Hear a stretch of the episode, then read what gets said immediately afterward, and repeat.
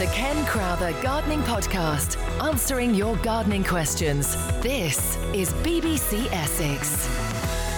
Hello and welcome to the BBC Essex Gardening Hour podcast, which you can download for free on the BBC Essex website. That's bbc.co.uk slash BBC Essex. I'm Ken Crowther, and coming up on the podcast this week, Tom Cole is my special guest. As well as answering your gardening questions on all things from broad beans, powdery mildew, blueberries and lawns, we'll also bring you some top tips on things you can be getting on with in the garden. Plus, Plant of the Week feature, all exclusive to the BBC Essex Gardening Hour podcast. The Ken Crowther Gardening Podcast, answering your gardening questions. This is BBC Essex. Let's start then with this week's plant of the week, which is mimosa or Acacia dealbata. Is that how you say it? That is super plant. Isn't it? It's and a- isn't it looking good at the moment? and isn't it smelling nice? Superb. Almond scented. Almond scented. It is quite fast growing though, isn't it? It's a bit of a thug, I would say. Yeah. So you've got to be prepared to cut it Yeah. every now and again because it loves to grow up high. And it's not 100% hardy, is it, really, for this country? No, if we get around minus five, minus 10 for prolonged periods of time, the whole top comes off. But usually the root system's not too bad. But, you know, you don't want that happening, do you, really? It's funny actually because I always remember a large tree that we were maintaining. No, no, we were landscaping, doing some la- landscaping in Loughton years ago, laying some paving. They had one of these in the back garden. It was about 30 foot high. And it was the harshest winter after we'd done the paving. We did the paving in the autumn, the harshest winter. I think. And I remember going back there and saying, How did you mimosa do? And, you know, it was about. It was a good trunk, you know. It was it was a big trunk, like the size of a football round, yeah. And it, it had it gone. And I said, "Oh, don't worry." I said, "If you like, we'll cut it down to grass." Oh no, no. I said, "Yeah, yeah, don't worry. We'll cut it down to a stump." And you know that produced the most massive bush because of course it grew everywhere. Yeah, it does respond well. It does, doesn't it? You've just got to keep wary of its height. And so lopping it from time to time is a good idea. You see a lot of them in the Mediterranean, don't you? I mean, they, they put up with that sort of country. But weren't they Australasia they originated from? Um, I'm not sure actually. it I, mean, my, my mind is that it, it, it's a plant that likes protection, but it loves hot dry. and that's what it's about.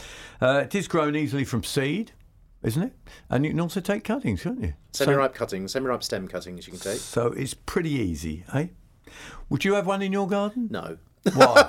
garden my too garden's small? too small. I, I love the plant. It's got to be a big. I, I, we've got to have a medium to large size garden, bit of protection from the prevailing winds, which I have got, but I haven't got that large garden. So no, I'd use a smaller plant. So they are. Yeah. But this week's plant is Mimosa Acacia dealbata. If you've got room, enjoy it because those yellow flowers, oh, perfume like almonds, evergreen plant. What could be better? The BBC Essex Gardening Hour with Ken Crowther. This is BBC Essex.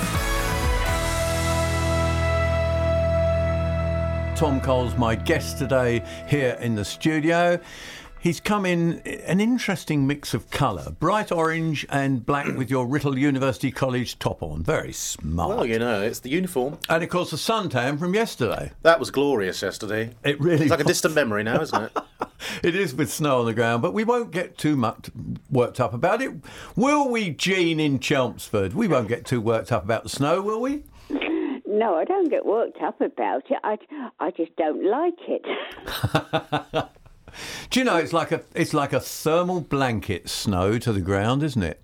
It holds the heat in. It's nice if it comes down, stays there, and the roads all clear and you can get out and about. But um, not what we've had two weeks ago. No. Well, uh, so what would you like to ask us? Well, what it is, two weeks ago my daffodils weren't in flower. They are now. Now, I, I knock snow off all my shrubs as per your advice, but what should I do about the daffodils? Because they're all way down with snow.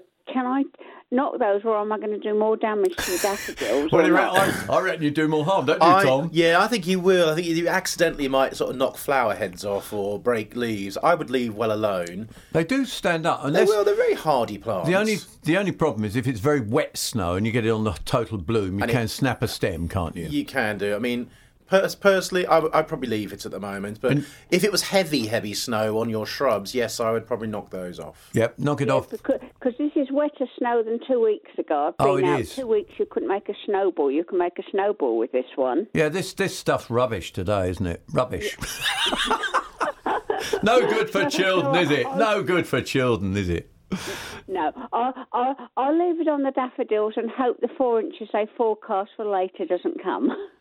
Yeah, we all hope that. Yeah, I mean, it, it is interesting. And I, I was saying to Ray on his program, I was just saying that, you know, when you're a gardener, you just think, well, it's weather.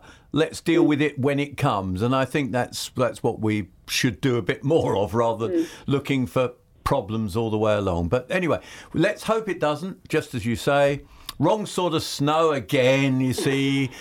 Wrong sort of snow. It's either the railway always say that, don't they? Wrong sort of snow. Can't run the railway. But we won't go into that, will we? Because we're talking gardening, aren't we? Isn't that right, Jean? yes, it is. And uh, you take what comes, and there's not much you can do about it. But can I ask a supplementary question? Of course you can, Jean. Yes. Right. I want to cut the grass. Yes. Now, I've got worm casts all over the grass. Okay.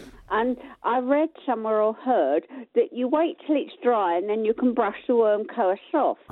Now, wh- how if it never gets dry, how am I going to cut the grass? I like. I like it. I like it. It's, it. it's true. That is what it says in the books, doesn't it? Absolutely true, yes. So how do you get rid of them? You know how I get rid of them. Go on then. Besom broom, and they flick off even when they're wet. Yeah, or, or a stiff broom on the edge does the same if you haven't got a besom broom.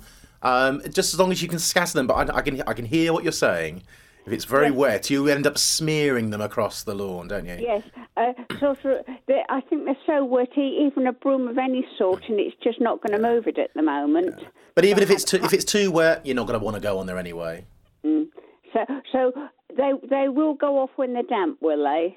They can. You flick them off, but you can't. You've got to be careful. You can't. It's not so much brushing; it's flicking. Yeah. Should have done it yesterday. Yeah. yeah, I know. I know. Our guys were out mowing yesterday, as lots of other people were. So it was a lovely day for mowing yesterday. All right then, Yeah. Okay. Thank you. Jean. Best of luck, and look. I look. I'm sure you're looking forward to many more daffodils. We've got an interesting question here from Alan, haven't we, Alan? Oh, yeah, I think they're interesting. Um, I've got some peanuts uh, uncooked. Can I grow them or am I wasting my time? I'm looking. It's actually funny because Tom's Tom's uh, doing a creased up face as if I don't really know the answer. I think If they're in the shells, I think you can. If they're loose in a bag, I think they might be processed Yeah, slightly. so- because in, in in the old days, I can remember Thompson and Morgan were always famous for novelty plants. I don't know whether you, if you think back, they don't do it so much today. They do things that are really going to be wow, uh, which they've got one for this year. But in the past, they had great novelties. They used to grow. Do you remember the uh, walking stick cabbages? Was an Oh, yes, example yeah, of one. yeah. And I can remember when they did peanuts, and they used to sell peanuts in a bag to grow your own peanuts. And I actually, did you try them? from them? my recollection, no, I never tried them, but from my recollection, they would just look like uncooked peanuts. Yeah, they got the they've got the uh, it's a it's a the seed coat is still on.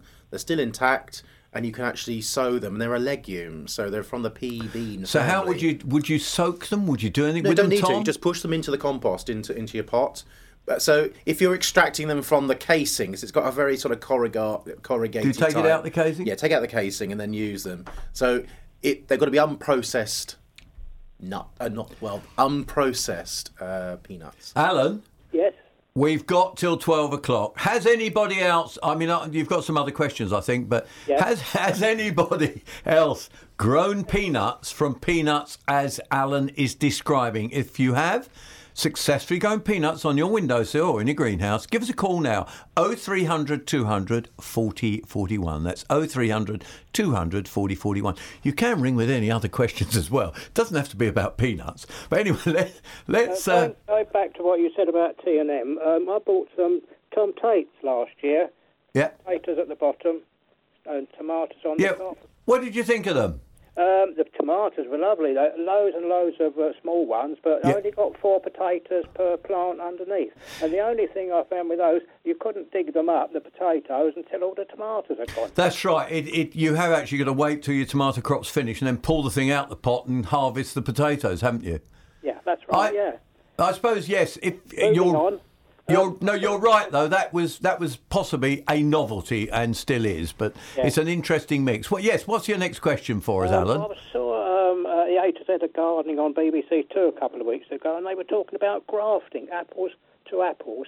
Um, Yeah. Would I graft apples to pears or apples to figs? Or... No, Dif- it's different families. although uh, no, well, pa- pa- apples and pears are in the same family, But but, they're they t- they're too distant genetically. So it's, it's always got to be apples and apples. See, these university boys, they're very precise. You And in- say too and- distant. And in fact, pears and pears doesn't quite work. Actually, it's got it's got a quite a weak root system, so they use quince as the root stock. Oh, right, okay. Yeah. but you could do apple to apple if you wanted to. Yeah, I'm going to have a go, yeah. Yeah. Did you did you take? I take it. Have you recorded that so that you can look back on how to do it? Order, yeah. And in Well, I'm fact, go back on it, see what they said exactly, and then try it when the weather brightens up a little. right. Give it a Uh, go. Can you let us know? Well, actually, have you got another question? Yeah, um, air frost and ground frost, what's the difference? Right. Ground frost and air frost. Well, to my knowledge, a ground frost is less harmful than an air frost. Am I right, Tom? Is that what you believe? A ground frost, to my knowledge, is one that is a is, is a higher temperature than a than an air frost because an air frost will do a lot of damage to fruit, won't it?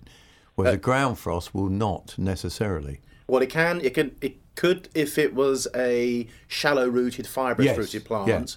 Um, so that would actually cause uh, more issues. Yeah, the air, air frost would actually give you It's a lower issues temp- with flowering and Yeah. leaf. It's a lower temperature, isn't it? It's a lower temperature. That's what I, I understand about it anyway. Oh, right, okay. I just wondered, I, you know, they, they say you can have an air frost tonight or a ground frost, and I wonder what the difference.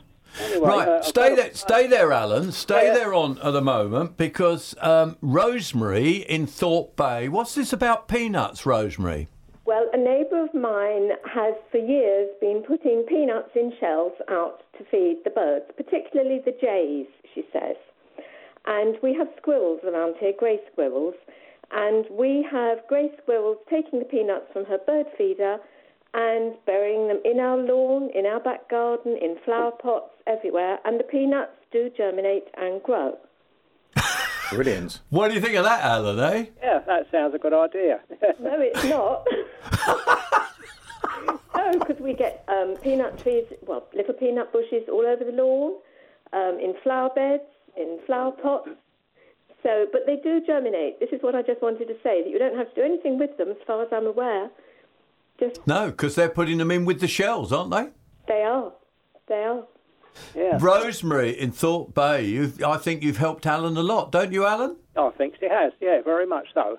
I don't grow them for the crop. As soon as I see the little plants come up, I do try and dig them out. But I mean, you know, the peanuts have split under the ground and germinated, and there's about a six-inch little plant growing from it. That's fascinating. Absolutely fascinating.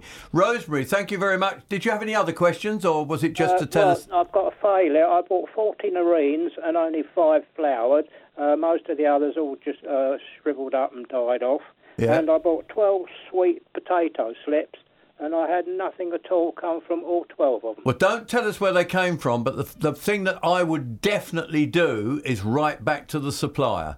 Yeah, okay. Definitely I've- right have- back to a- Actually, I've drafted a letter. I'm just, um, you know, wondering when to post it. Well, you needn't, needn't quote Ken Crowther said so, but um, but All no, you no, you should always do that, Alan. And let's know how you get on with your peanuts. I'd be pleased to hear. Okay. oh, well, indeed. Well, thanks for the information.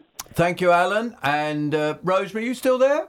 I am, yes. Well, am. thank thank you very much for that because it, this is what gardening is about and gardening programs are about here on BBC Essex. It's actually talking about all the different aspects and what helps one person helps another and doesn't help somebody else. I mean, you you find them a pest, but whereas he will find it's you know it works and therefore he's it's, up. it's a great interest, isn't it? Yes. It it is.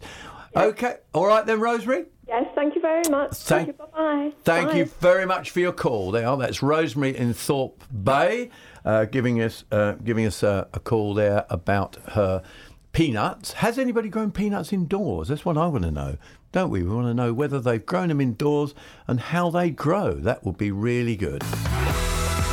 Ken Crowther.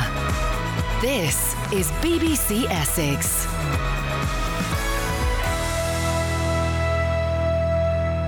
Back to your gardening questions in a moment, but right now on the BBC Essex Gardening Hour podcast, we've got some top tips on things you could be getting on with in the garden this week. Tom, what do you got for us?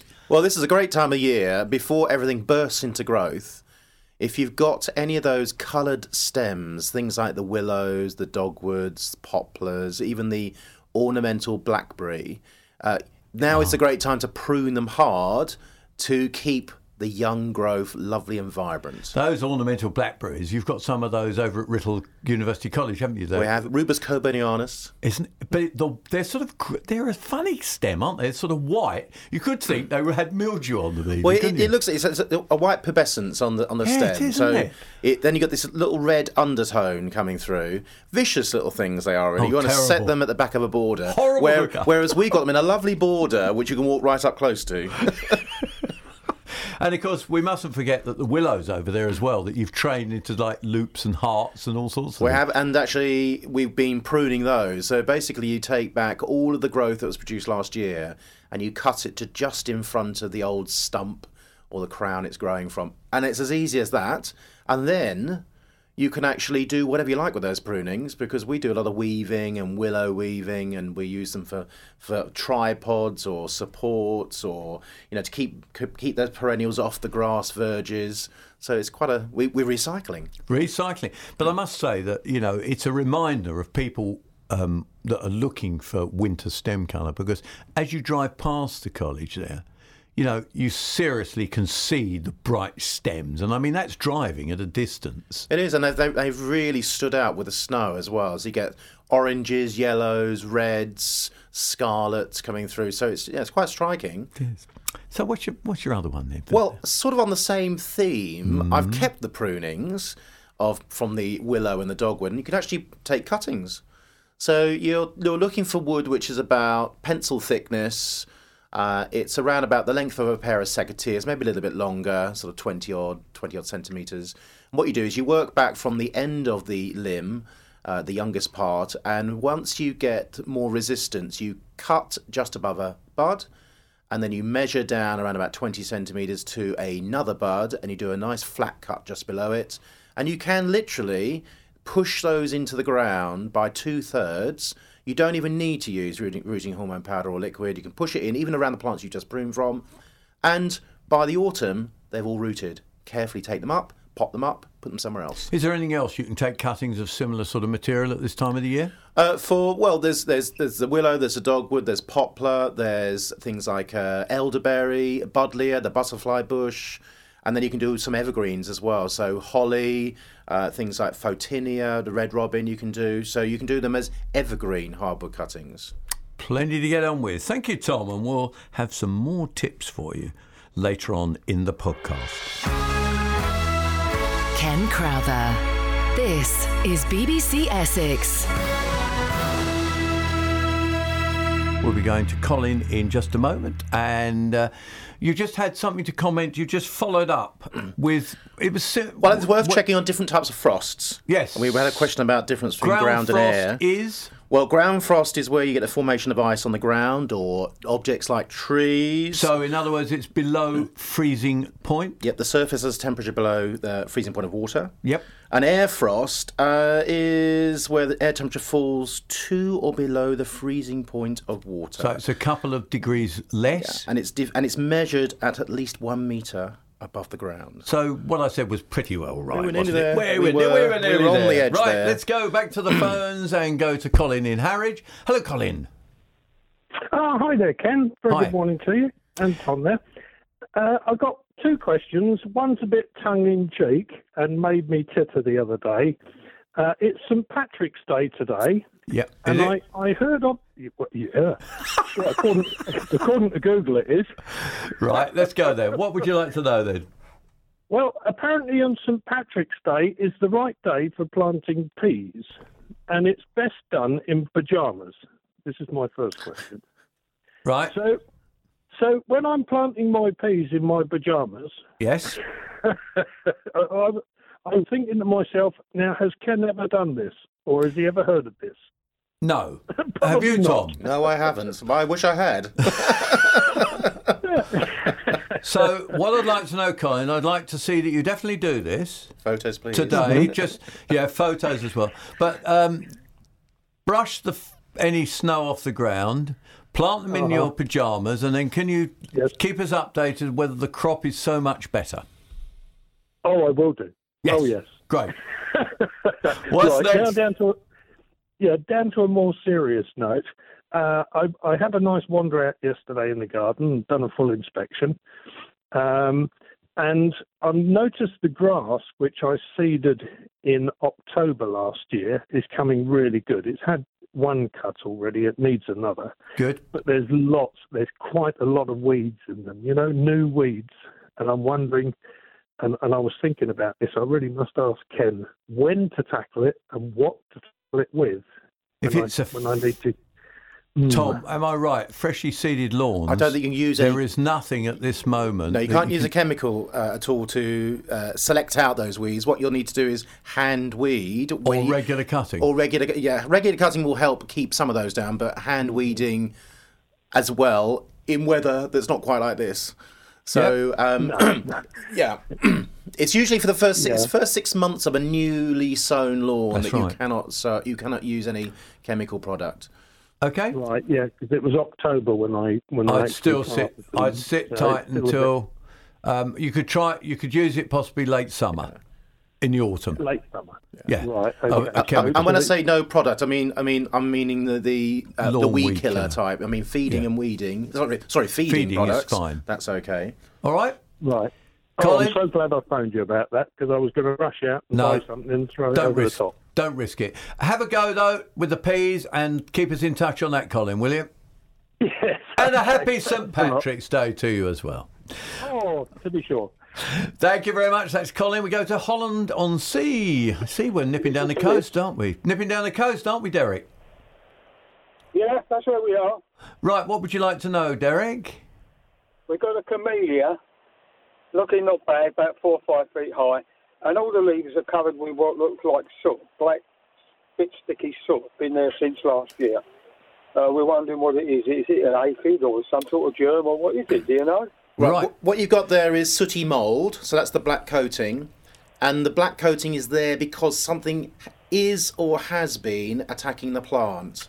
Um, so for me, what I would do is probably check underneath the leaves and look at the stems. Can you see anything? Um, things like little limpets or scale. Oh, yeah. Uh, because that, that what it's doing is eating and extracting the sap from the plant, but it's excreting all over your plant.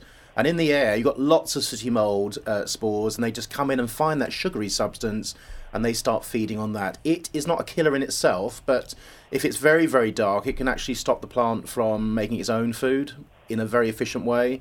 So you can clean it off. You can use uh, some of those uh, sort of detergent type sprays you can get from your garden centres, and you can wipe off. You can use lukewarm water and wipe it off with a cloth. But I think look to see if the pest is still there, because if it's there, then you could use things like um, some of the Provado based products Yep. when it's coming into more active growth. Um, so Bug, bug kill ultra. but that that would be good, and direct it all over the plant and underneath the leaf. Now it's in bud probably, so try and avoid getting those sprays on the flower buds. okay. Oh, that ain't going to be easy. I'll try that then. Okay. Good and, luck with that. and Thanks keep keep help. keep keep going on it, Derek. That's Derek and Holland on Sea, and we come back inland just a little way. But well, Thundersley, yeah, we we nip down to Thundersley, don't we, uh, to talk to Sid. Hello, Sid. Morning, Ken and Tom. Um, just a couple of questions, if that's all right. Certainly. Um, I've got some Photinia, or I believe it's Red Robin, in four foot high in pots. They're quite leggy, Yeah. and I want to cut them back a bit, but I want to use them for for cuttings and grow them. Okay. Uh, uh, now the tip ends seem to come out. Uh, uh, would you describe it as fronds or something? There's about four or five. Oh, on little, one little stem. clusters of them, Clusters yeah. of flower that could be, could it? No, Or- there's shoots. The shoots all come out as a oh, cluster. I see the shoot come. Yep, I know what you mean. Yep. Can So- I use those tip ends for cuttings? Well, to be quite hmm. honest, the, no. the right the, the best sort of cutting to do on that and any other shrub is a cutting called a semi-ripe stem cutting. And it's Yeah. better done a little bit later on in the season, really. What, June done, time? Well, May, June onwards, Yeah. all the way through the summer till about September time. And in fact, pruning your photinia, if you're just shaping it, then it's it's too early, really. Uh, best to Yeah. do that more as you're coming into the May, and your pruning will trigger brand new growth. And once that growth is around about a month old, then you could use that for your cutting material. Ah, only I I did um, laurel last year, and I was very pleased. Uh, did a lot of plants, and uh, I had about ninety-five percent success with cuttings with that. But I believe that's probably a lot simpler than the red robin. Well, it, it'll be the same technique, really. It's similar, but isn't it? Move it along the season a little bit more. Do it really when it's Hmm. actively growing. Um, Yeah. But use the same technique that you used for the laurel. I see. Oh well, that'll be good. Only I I- did try a, uh, one last year, and it, I only put one in a pot, and that that actually died. And I thought, oh, I wasn't very- so good with that. No, worth worth trying and, and actually do. Uh, if you've got a pot that's like a ten or fourteen centimeter pot, then put around about seven or eight cuttings in there.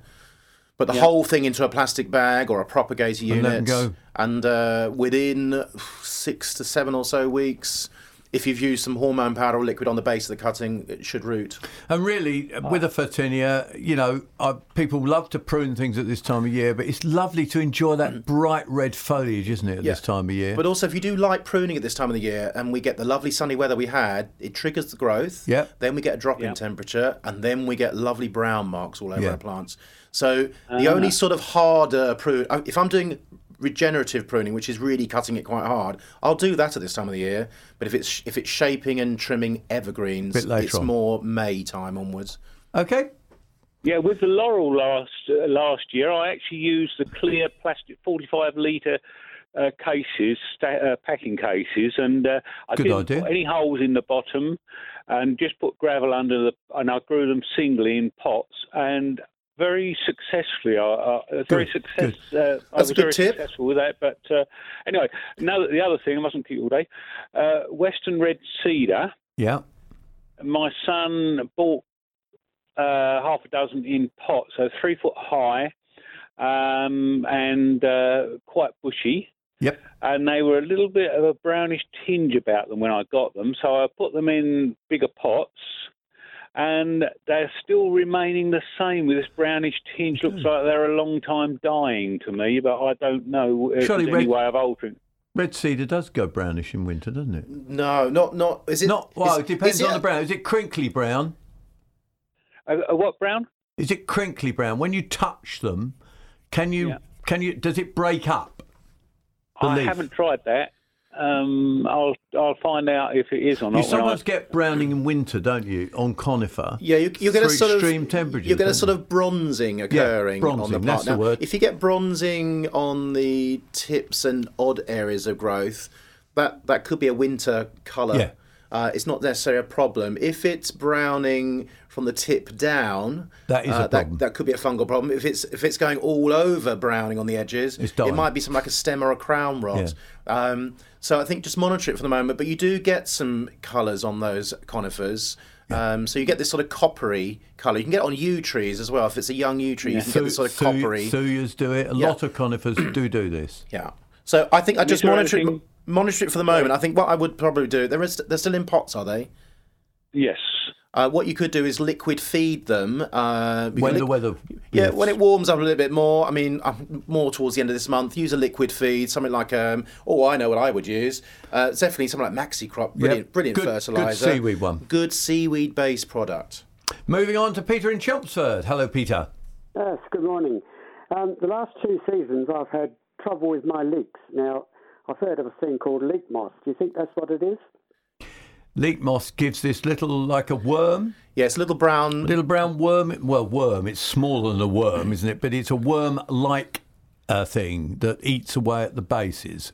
Is that what you're getting? No, no, it's actually in the uh, in the leek itself, and I, I noticed a little. Oh, it's not much more than two millimeters long. It looks like a sm- very small chrysalis. Yeah, no, that's that is it. that's Yes, leek. that's- yeah. That's that's leek moth grub, and actually it sits in the stem of the plant. And so as you right. unravel the leaves, you see little pitted areas of brown, and the grub is there. It was rife last year. Uh, it was everywhere. What I can do about it this year? Well, it's it's it's it's new seed, new stock. It's uh, things Clean, could- clean area of ground. yeah, clean the area of any debris, any plants left in. And try and plant in another area. yeah, um, it's good rotation really, where you, where you possibly can. When do you Um, think, when do you think the uh, infestation occurs? What sort of time of year? Well, that was occurring uh, mid to late summer. Uh, oh no no no no! No, late early. summer, autumn. I was going you to were say getting it's it. end of the year, isn't it? So that it's so the pest is around actually early summer. So it So- is a flying pest, is it? The moth is, and it lays Yeah. an egg an egg stage. You could which actually hatches. put uh, Enviromesh over your lake. Up leaks, lakes, Oh, yeah. leaks. You couldn't could actually. You could use Yeah. a, an insect protectant like, uh, screen. like you would do for carrot fly. Yeah. So I put that. I put that in late summer. Put that on No, late no, summer you need it. No, earlier? early summer. I would put it out as soon as you plant them. I would, and keep it over them. Yeah. Oh, good. Well, I hope hope for more luck this year because the last two years have been bad. Yeah, very bad indeed. Yeah. Okay then, Peter. Let us know how you get on if you try that, and then we can pass that on to other people. Yep. Okay. Thanks ever so much. Thank you very Thank you. much. Bye-bye. Thank you. Bye bye. Um, let's now go to John in Brentwood. Hello, John. Morning, Ken and Tom, is it? Yep. Morning. What you got for us today? Two things today. Um, I heard you last week talking about uh, looking after rhododendrons, and you said about the pruning, and they needed lots of water. But I didn't hear you mention anything about putting, I don't know whether I got this right, but sequestral copper down. No. I know, I know what you mean. What I was talking about is somebody sent me a picture of a rhododendron. It was very old. It had, you know how their leaves, when they're not happy, they, they face down, Tom? Yeah. Yeah. It was a very large bush, about six foot high. And the question was, is it dying or can I do anything with it? And I said, try and encourage it into growth. It looks as if it's suffered with dryness. It's not happy. It needs a damn good feed. It needs a good water. And yes, I would prune it into shape a bit because it had like dead bits with then a bit of leaf on the end. So uh, we were talking about giving it a good sequestered iron feed. Iron, that's it, yeah. Iron. Right. You can give them also sulfur chips. That helps as well. That's another one that you can use on them. You just throw them underneath and then fork them in lightly. That helps as well. You can get that from a, a You should get that from a garden centre. Any good garden centre you can get those sulfur chips. Sul- Sulfur chips actually help um, acidify the soil. Yeah. And when the soil is more acidic, then the nutrient iron is It's more free. available. Um, so you do you can do that in combination really. Sequestered iron as a liquid feed is the quickest way of getting it into the plant. Okay, does that help you, John? Yeah, so, right. The last thing is we were talking about. Um, I'll bring it up again. Amaryllis. Yep. And do you remember I said I had one with I was going to split up, Yes. and you said to me, "Well, tell us how you carry on with it." Yep. I split it up a couple of days after we spoke, Uh huh. and I've now got five uh, well on the way. Three of them have got probably five-inch leaves on them, and the other two are following. Brilliant. So I've Brilliant. got five out of that one, Excellent. and that's 20 odd years old now. Goodness me, that's good. That's excellent. Keep us in touch. Let us know if the, if you get buds later on in the season or anything out of any of them because they do take some time to produce bud, John. But Ah, let right. keep, keep us in touch, can you? Yeah, yeah. Thank you. Good to hear from John in Brentwood, and we go to Tony in Great Clacton. Hello, Tony. Hi there. Can Have you got- talk Jasmine? Hang on, have you got a radio on? Oh, I'll turn it down. Hold on. Yes, thank you. Sorry. Uh, Done. right, you've got. You're talking about jasmine. Is it an indoor or an outdoor jasmine, uh, Tony? Outdoor jasmine. I've got about five along a fence, and they're all in pots in John Innes number three, and the pots are about uh, 15 inches across. And the one right at the very end has died completely. It started going brown about three months ago, and now it's they're all starting to die. Is there like a jasmine blight or something? There isn't, but I'm a little worried on the pot size. I think the pot the pot's a bit too small for me. Um, I I would definitely put them into a much larger uh, pot, uh, something like uh, two foot by two foot. All right, okay. Uh, same compost. Um, and with the ones you've got remaining in your garden, once you've done that, uh, you can actually do a nice prune towards the. Is it upper fence they're growing? Yes. So you can prune them back towards the fence as well because that promotes lots and lots of new growth, and they all flower on new growth. Um, but the one, the one, the reason why your one died, it could be because, well, it could be lack of water, it could be too much water, but there isn't a disease that's running through. You haven't got to worry about that side. Oh, okay. So if I just repot them and oh my God, can you hear him? Yeah, we can. he's a Jack Russell that thinks he's a Rottweiler. Um, yeah, so just repot them and prune them back. So how much? Because it, it looks totally dead from here, and I'm not going out because it's snowing. Right, I'm gonna I'm gonna guess. Let's say they're four foot tall or five foot tall, and they've come out from the fence a couple of foot. Just Mhm. revu- reduce them by a foot towards Right. the fence. And you can do it with shears even, yeah, can't sh- oh, you? oh, we do. You use shears or secateurs, and that one that's dying off, just double check. Scrape the back of the stem at the base. If it's green, it's still alive. I mean, they're only young. I only put them in last year, so they're only about three three foot high. They'll they'll be fine, but it's just really the pots are a bit tight for them, aren't they? Okay. The Ken Crowther Gardening Podcast, answering your gardening questions. This is BBC Essex. Right now on the BBC Essex Gardening Hour podcast, myself and Tom have got some more tips for you. Now I'm going to start off here, Tom, with honeysuckles. Now I, we often forget honeysuckles, don't we? We let them and they sort of bush out and they get thicker, thicker, thicker, and we just leave them and they're very untidy. I like to hack them back this time. Do you think hack Good or old prune? technical term. Yeah, hack. You like No? I do like the word hack. because you really do, because they do get very out of um, shape, don't they? And at this time of year, soon as we get some nice warm weather again, they'll be off, won't they? So I think you can be fairly ru- ruthless with them and cut them fairly hard back. And then um, ivy's the same. Ivy's another one that actually gets out of hand, and I think it's a good time to cut those back. But it's a reminder that before we get all this growth, we should be checking trellises that they're fixed and not damaged, and then rewiring areas as well if you're using wires. So it's a good time to get on with all that sort of thing. And um, we have we get a bit of snow, and I suppose just I'm going to fit this in as well because if you've got conifers, if you've got wet snow, it's worth going around with a little stick and knocking it off, isn't it, Tom? Absolutely, and also if it's laying on top of a hedge. Yeah. If, you if it's left too long, it crushes mm. the shoot. So just tap the plant, and it shakes the snow off, and there's no real harm. Hmm. What else you got for us?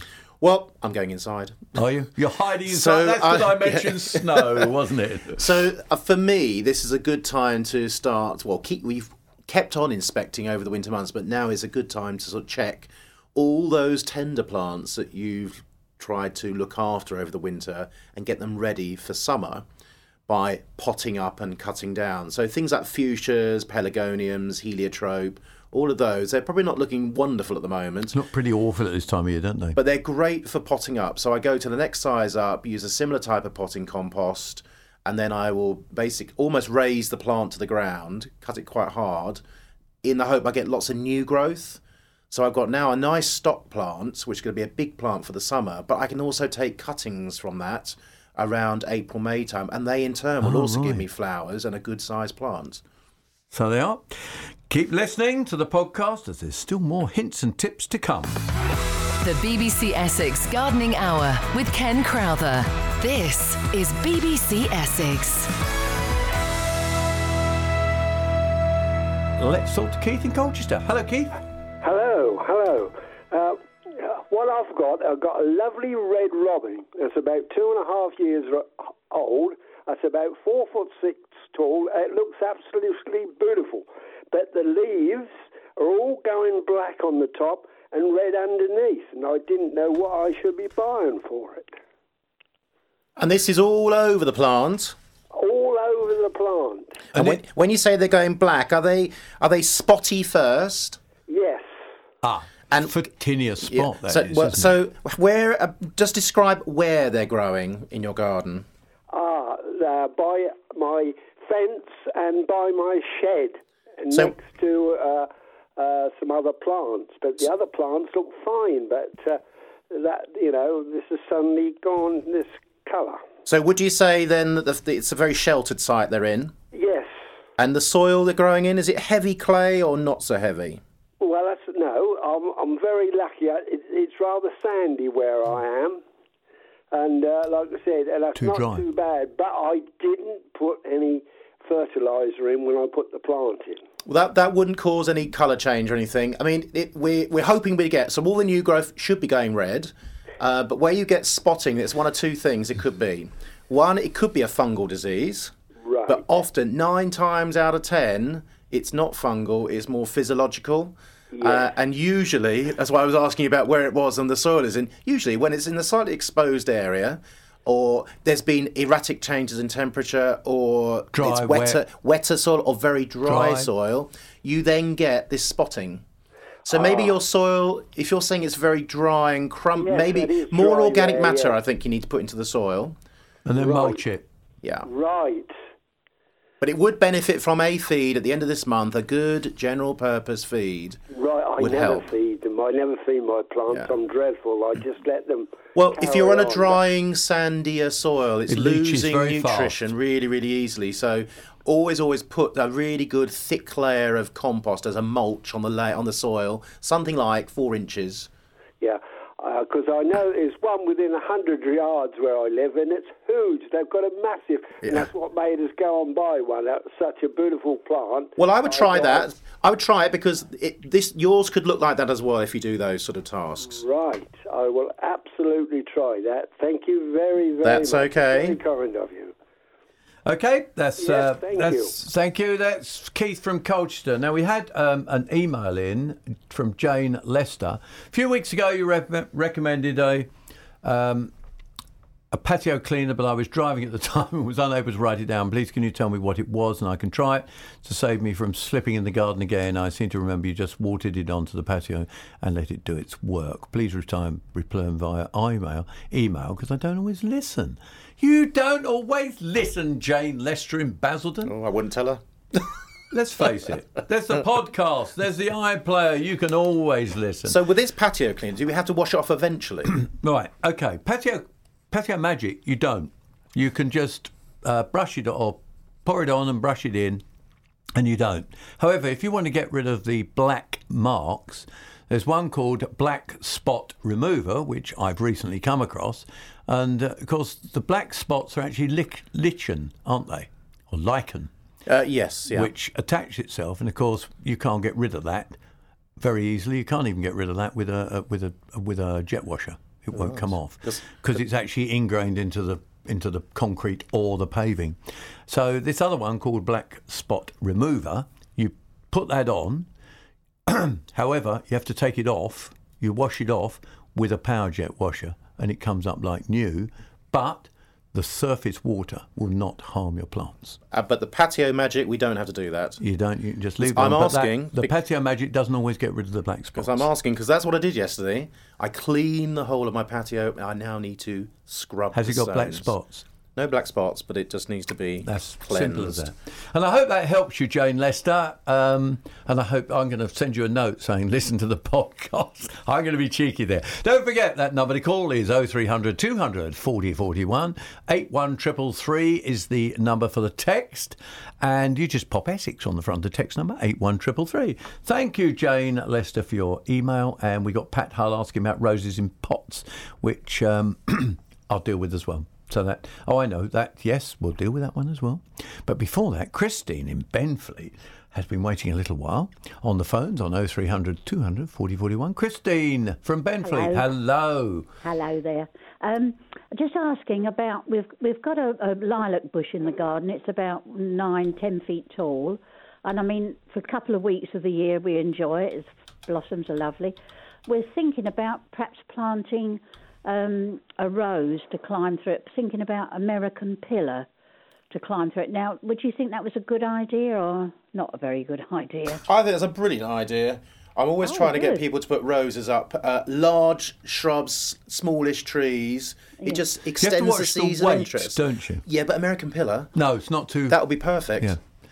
Uh, Rambling Rector's a bit of another Oh, one. yeah, That's don't a bit go. of a thud, yeah, that Rambling one. Rector, Kifsgate are a no-no. No, Don't- do not put those. up They there. still recommend them, but I tell you what, they've not put some weight on the trees.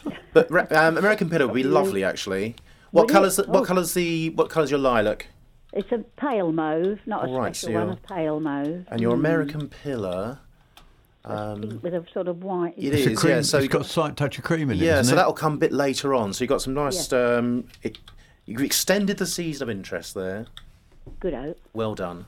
Right, All that would do for planting is come out about a foot and a half from the tree, and you're going to have to be quite carefully where you dig, uh, and then try and direct the roots away from where the tree is. But it's all possible. Possible. I was going to suggest something else actually. If it wasn't going to be a rose, you could put a clematis up it. Well, yes, yes. Yeah, we've got a few clematis climbing through one or two other bushes. But, There you are. Yeah. You're, I've you're always ahead. fancied an American pillar. Yeah, it's nice. Go plant. for it. Pardon, Okay, go for it. Give it a go. Thanks ever so much. Thanks That's for the enthusiasm. All good, right. Good to hear from you, Christine in Benfleet.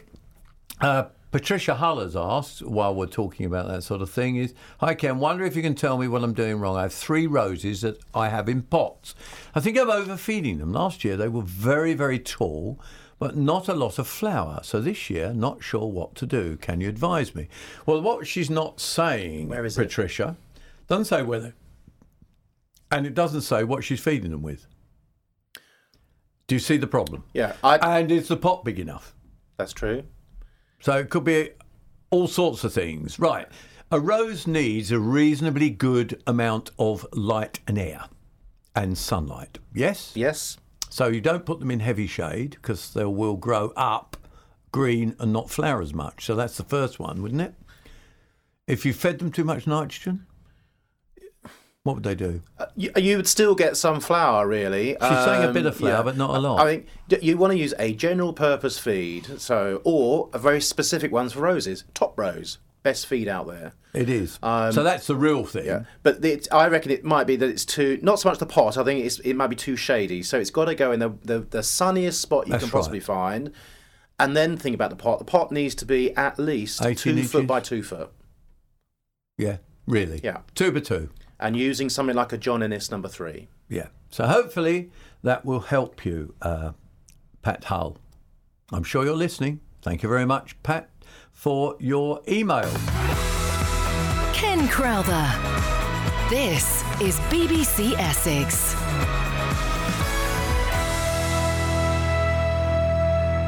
We'll be back to your calls, texts, and emails shortly, but let's take a final look at the top tips Tom has for this week.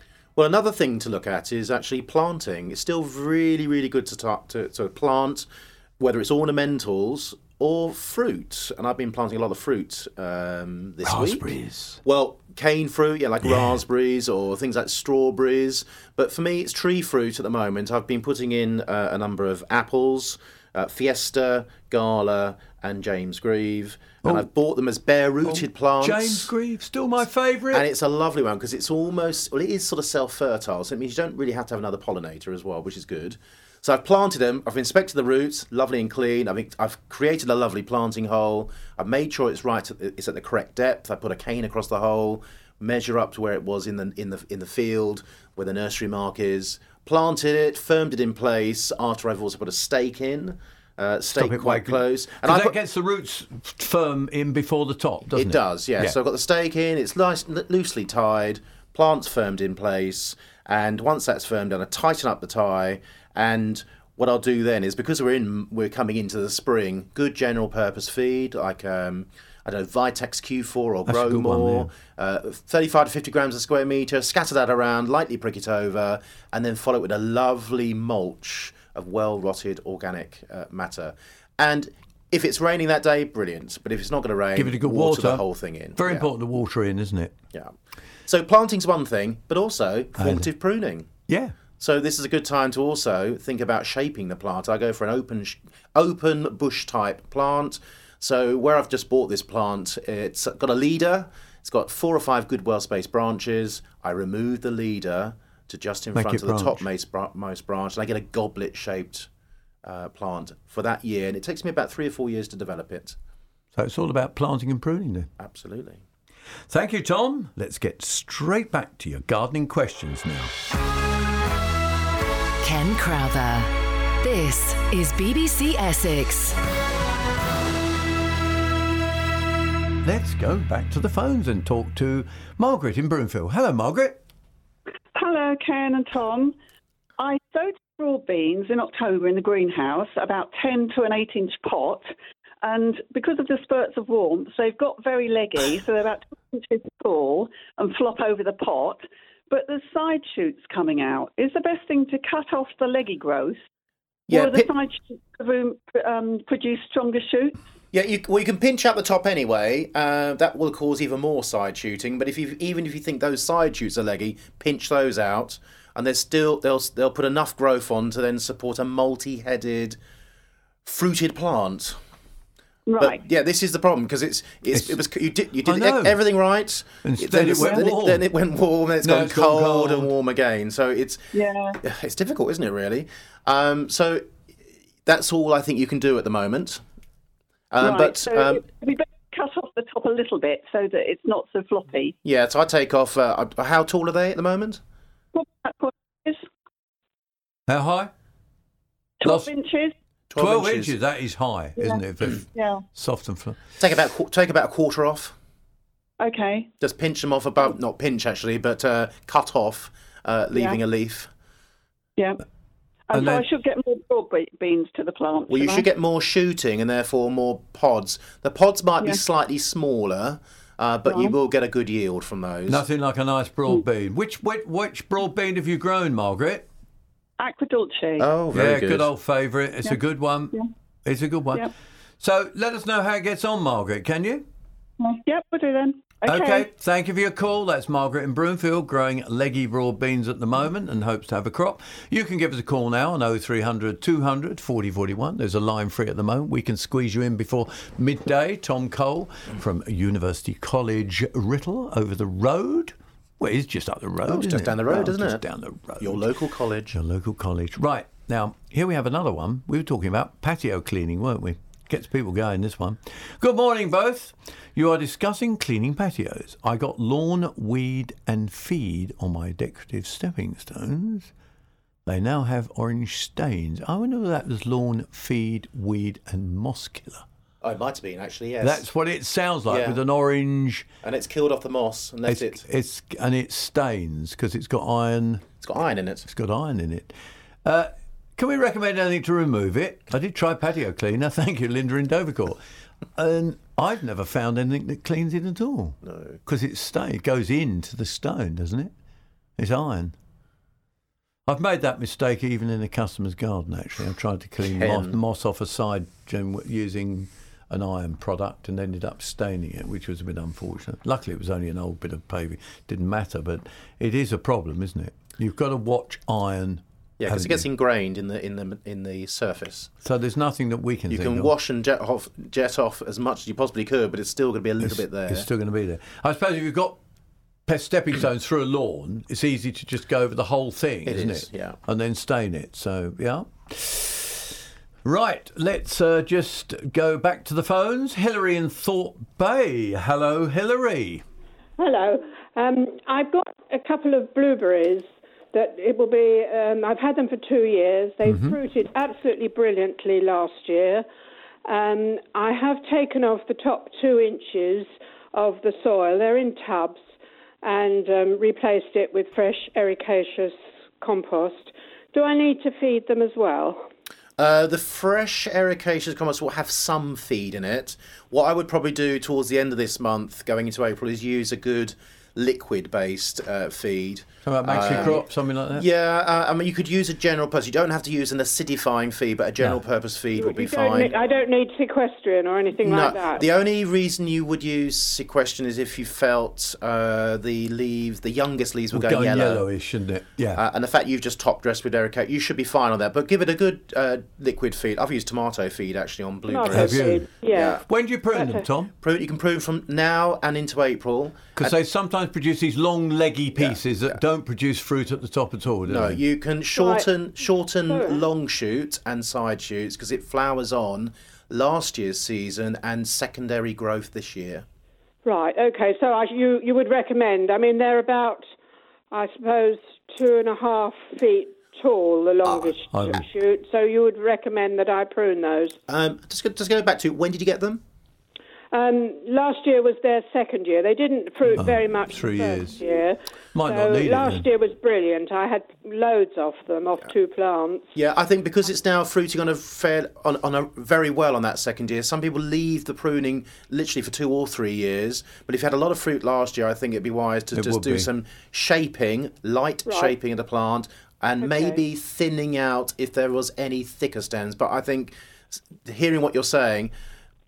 Don't do that Don't thinning overdo it. really for another couple of years, but it's just light Right. pruning for the moment. Just light pruning. And when when you say light pruning, what about take about six inches or so off the? Um, it, so Or it's, not if, not as much as that, really. I think probably half that. Okay. All right. Thanks very much indeed for your help. That's okay. That's a pleasure. Nothing like blueberries, are there? Do you, you grow blueberries, don't you? In pots, yeah, they need five pH five point five to six. Very acidic soil. It is, isn't it? Very acidic indeed. To think that that's another crop. It's interesting, isn't it? How crops that we talk about that we always used to import. I mean, blueberries were always imported, weren't they?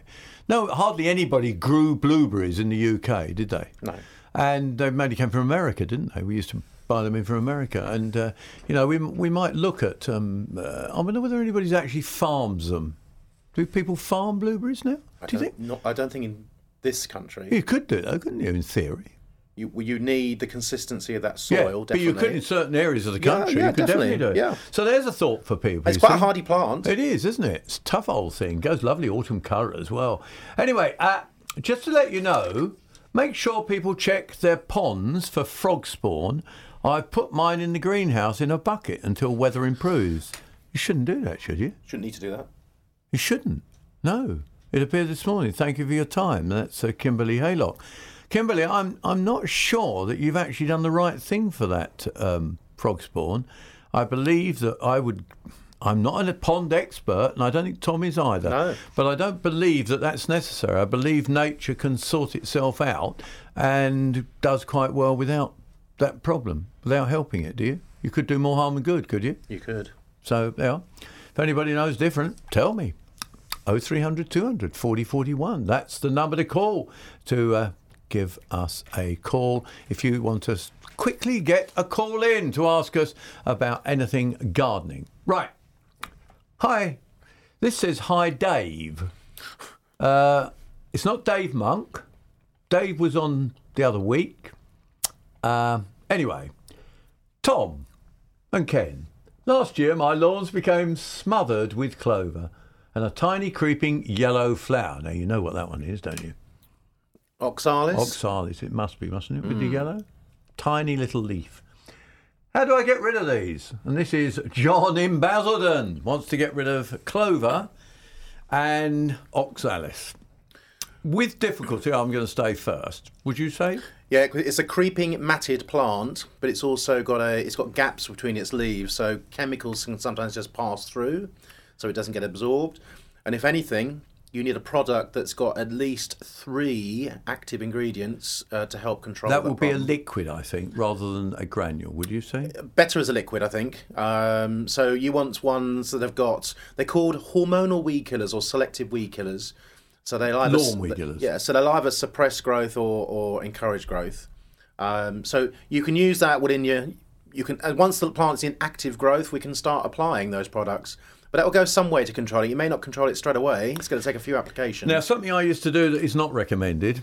am I allowed to say things that aren't recommended? Yes, You can say what you I like, Yes, I can say what I like. People, people, you can damage the lawn a little bit with it. You can burn it. But what I used to always do, you know, no, it comes back, comes back. Um, what I used to do is with a spring rake, rake at the oxalis and the clover. You rake it up, and then you just cut it quite high. You cut it off, and you expose a lot more stem. Mm-hmm. Then you apply the weed killer. Now the danger is that you've exposed the grass as well. You've cut the stems of the grass as well, haven't you? Yeah. And of course, when you apply then a liquid weed killer, you can damage the grass to a certain degree. You won't kill it. Can because what does it say on the back of the liquid? Never put it on when you've just cut the Exactly. grass. But it does help you get rid of clover and oxalis easier. Not to be recommended. Shall I just say, Ken Crowther does that, but it's not to be recommended. So what you need is a product containing at least three ingredients, and just follow the instructions very carefully. Whoa! But you are right in actually raking through. Raking through helps, but be, it? But now be wary if you've got l- lawn moss because you do not want to do that. You don't want to be spreading around those it. spores. So if it's a lawn that's just got those two weeds in, and you'll be very lucky if you just got those two in, then rake and rake and rake, and you're right, it lifts up the plant, and then cut it, and then come back in about four days' time, then apply your chemical. And before I, before I move in, I'd just like to remind people that um, those of you who pop out to football this afternoon, that football matches at Braintree Town, Tilbury Town, Brentwood Town, Aveley and Witham Town are all off. Heybridge Swifts match against Cheshunt is on. And we're waiting for a pitch inspection at Concord Rangers.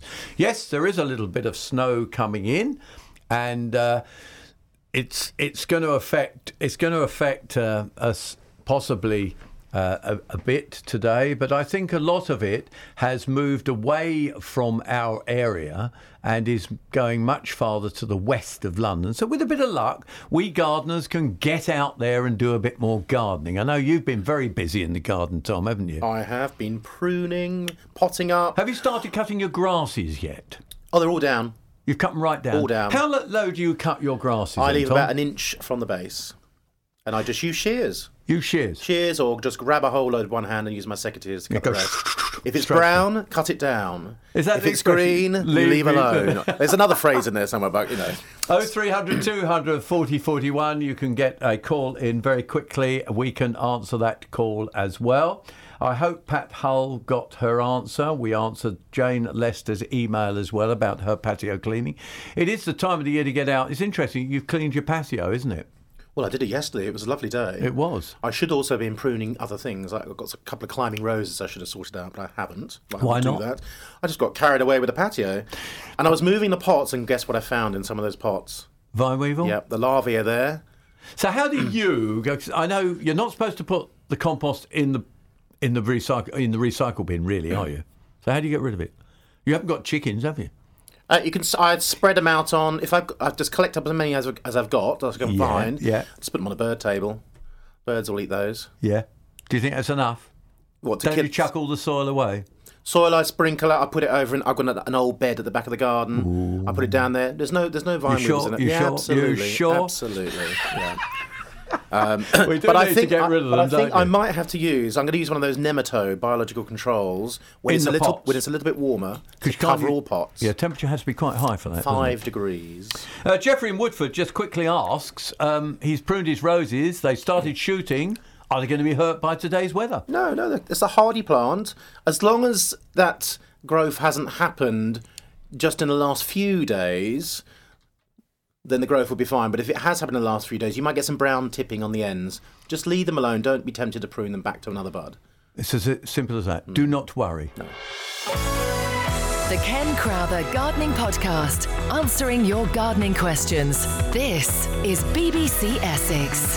Thanks very much for listening to the BBC Essex Gardening Hour podcast. And if you missed any of the answers to the questions we gave, you can download this programme and take it with you wherever you go via our website, bbc.co.uk slash BBC Essex. The Ken Crowther Gardening Podcast, answering your gardening questions.